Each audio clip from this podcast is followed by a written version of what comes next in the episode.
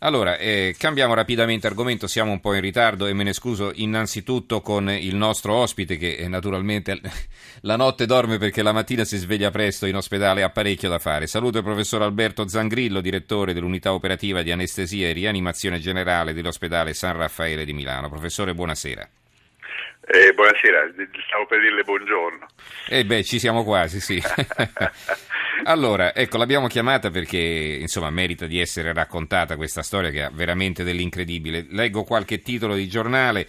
Eh, libero, Miki, il miracolato sul, del naviglio, salvato dopo 43 minuti sott'acqua. Il giorno, ragazzino resuscitato dopo 42 minuti sott'acqua. Il giornale sott'acqua 42 minuti, lo resuscitano i medici. Il garantista sano e salvo dopo 42 minuti sott'acqua. Allora, 42 o 43 non importa, ma insomma non si capisce come una persona possa rimanere senza respirare per tutto quel tempo ed essere ancora viva, insomma, che mica siamo diventati anfibi, no? È quello che abbiamo pensato. Sì, effettivamente, tra l'altro, eh, quello a cui lei sta facendo riferimento, quindi il tempo di sommersione, mm. è l'unico elemento variabile indipendente a cui è legata la capacità, la possibilità di sopravvivenza di un individuo che rimane sott'acqua, senza andare appunto a definire la temperatura dell'acqua e altro. E quindi però scusi, se io rimango senza respirare eh, anche, anche, due minuti muoio, no? Certo. Perché, eh, che Beh, succede? Eh, che succede quando si rimane comunque... senza respirare? Allora ci spieghi un po' cosa sì, succede nel fisico, insomma, quando non arriva più ossigeno. Beh, quando si creano le condizioni cosiddette di anossia, per cui il sangue arterioso eh, non arriva alle cellule del sistema nervoso centrale, quindi fondamentalmente al cervello, dopo 5 minuti il tessuto cerebrale inizia a deteriorarsi in modo irreversibile, per cui bisogna fare riferimento ad altri fattori che evidentemente hanno condizionato una protezione del, della criticità, quindi della, eh, del fatto che le cellule cerebrali ah, dopo un certo tempo di anossia, quindi di assenza di ossigeno, vanno a deteriorarsi in modo irreversibile. Che cos'è questa, questa entità che può essere intervenuta anche nel caso di Miki? Sicuramente eh, la temperatura, la temperatura dell'ambiente, in questo caso dell'acqua, che ha determinato una ipotermia e noi sappiamo che tutte le cellule, ma in particolar modo ci si è eh, eh, fissati sulle cellule del sistema nervoso centrale che sono le più nobili e anche le più fragili, quando la temperatura fa abbassare appunto la temperatura di queste cellule, in qualche modo consumano di meno e quindi c'è quella situazione favorevole che eh, le fa resistere di più. Cioè che tutte quante le funzioni vitali sono rallentate, no? quindi anche il deterioramento sì, no, è rallentato. Certamente, mm, mm. certamente. Mm. Ed è quello che è successo, però appunto le do ragione, e, francamente sono anche delle domande che ci siamo fatti noi, adesso sembra quasi paradossale che noi ci si ponga delle domande perché di solito uno vive il medico, lo specialista a determinati livelli come una persona che questo tipo di dubbi non ce l'ha, però bisogna essere onesti intellettualmente e quindi spiegare, quello che ho detto anche chiaramente, che non ci stiamo dati una spiegazione eh, che eh, ci risolve il problema e tutti gli interrogativi al 100%. Mm-hmm. Senta professore, eh, perché poi al, al, ai minuti rimasti sott'acqua bisogna aggiungere quelli eh, che sono intercorsi tra il momento del salvataggio, diciamo, e, e, poi il momento in cui è stato sottoposto alle terapie, terapie adeguate, quindi sono passati altri minuti, insomma, preziosi certo. anche quelli, no? Ma questo bisogna dire sì. Eh, e qui aggiungo allora... un'altra domanda, mi permette l'interruzione, cioè perché eh, di fronte a una situazione di questo tipo non si è detto, beh, non c'è più niente da fare, ci dispiace, cioè in che cosa si sperava?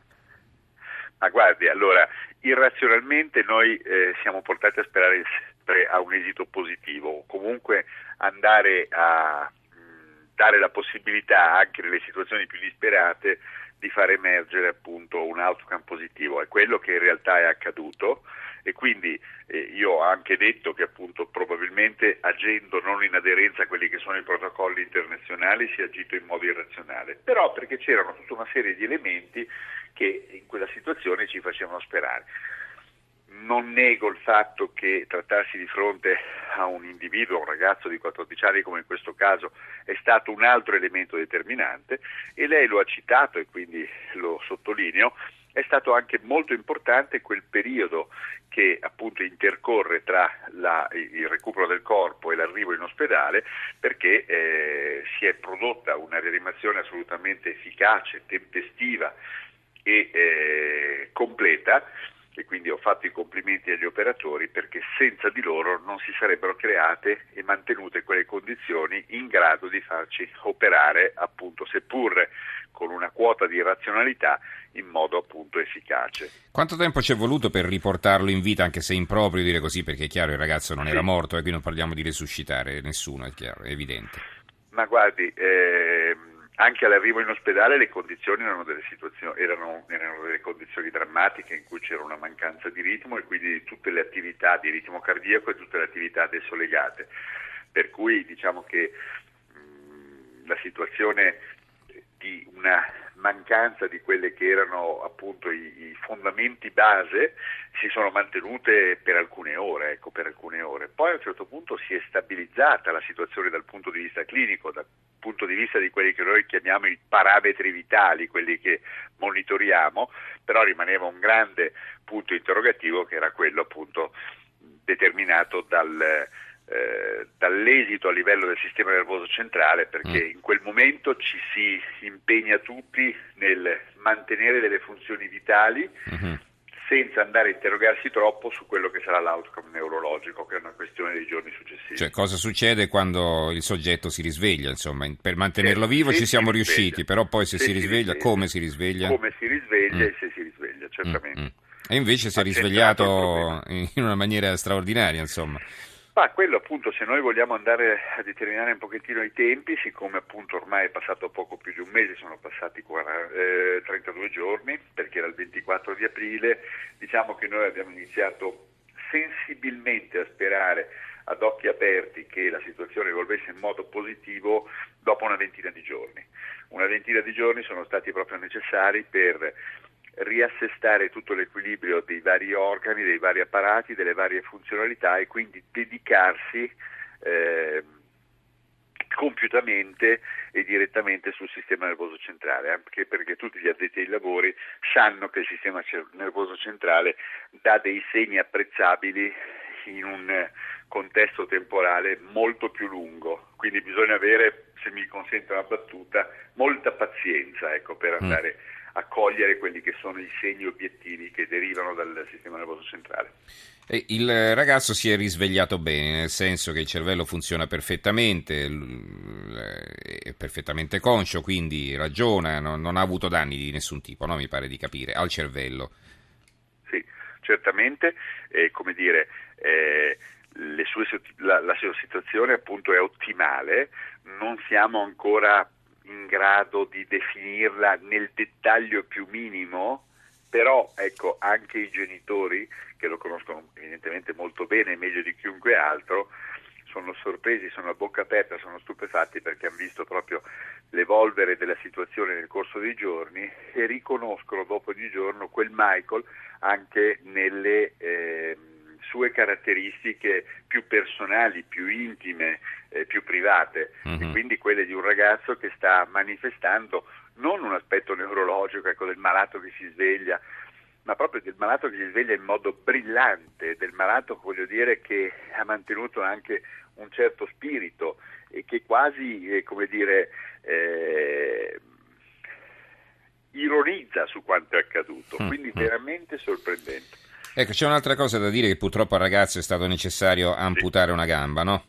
Sotto il ginocchio. Io, ecco sì, eh, non l'abbiamo assolutamente definito un dettaglio da trascurare, quindi è stata data appunto un'informazione completa d'accordo con i genitori. Mi permetto di dire che per quanto appunto molto grave in un ragazzo giovane il sacrificio sotto il ginocchio di un arto, di un arto inferiore, è nulla rispetto appunto al dramma che, eh, che, si, stava, che si, stava, vivendo.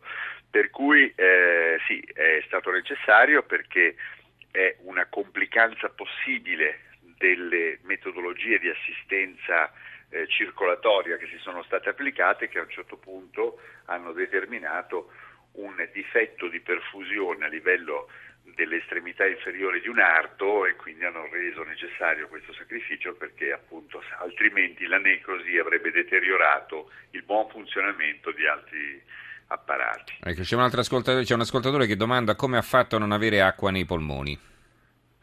Certamente, è una domanda più che legittima e eh, corretta, eh, però eh, questo appunto, eh, siccome non sono in grado, dire, di fare un riscontro ex post di quanto è accaduto, anche qui devo riferirmi a quello che probabilmente è accaduto, cioè quello che viene definito un laringo broncospasmo che serra la porta di accesso alle vie respiratorie e che in qualche modo le tutela e posso assicurare che infatti è una cosa che ha sorpreso anche noi perché una delle caratteristiche dell'annegato è quindi proprio anche l'edema fisico determinato dall'accesso dell'acqua dall'esterno all'interno delle vere. Questo non è assolutamente avvenuto perché Michael ha mantenuto nei 32 giorni a cui facciamo riferimento, una radiografia del torace assolutamente normale e non ha mai avuto il benché minimo problema respiratorio. Quindi un altro colpo di fortuna, diciamo. Eh. Mm.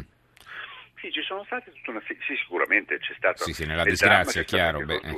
certo. No, ma le volevo chiedere, insomma, se, se fosse entrata acqua nei polmoni non sarebbe sopravvissuto sì?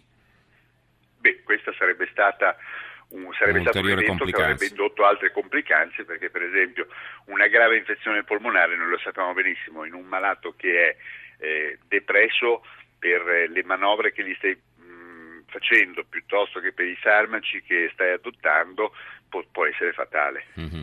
Alessandra domanda, in letteratura ci sono casi analoghi, ricordo di aver visto un episodio similare per un bambino americano caduto in un lago ghiacciato. Che cosa si sa? Perché insomma è stato presentato eh, come un evento eccezionale. È un'altra allora, è assolutamente legittimo dire, che vengano dire, poste delle domande e, e dire, si cerca anche di dare delle risposte. E gliela do subito, poi se mi permette faccio una chiosa finale. Sì, sì. Allora, eh, ci sono dei casi, noi li conosciamo, eh, però eh, tutti i casi a cui si fa riferimento sono casi in cui la temperatura corporea era realmente quella che garantisce la protezione del sistema nervoso centrale e delle cellule cerebrali a cui facevamo riferimento prima e perché ciò accada deve essere una temperatura inferiore ai 5 gradi, 5 gradi centigradi e quindi in grado di determinare un'ipotermia maggiore rispetto a quella che è stata rilevata a Michael al momento dell'estrazione.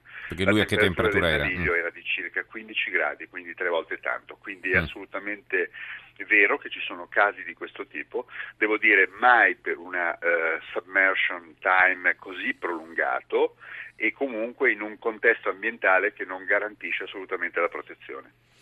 Benissimo, allora voleva concludere, naturalmente la rimandiamo a dormire, se voleva aggiungere qualcosa, magari se può, aggiu- no, se può anche rispondere a Franco da dire... Napoli che chiede se necessiterà di una psicoterapia di sostegno, probabilmente, non so, eh, Vabbè, questo si, allora, si verificherà in un secondo eh, tempo. Sì.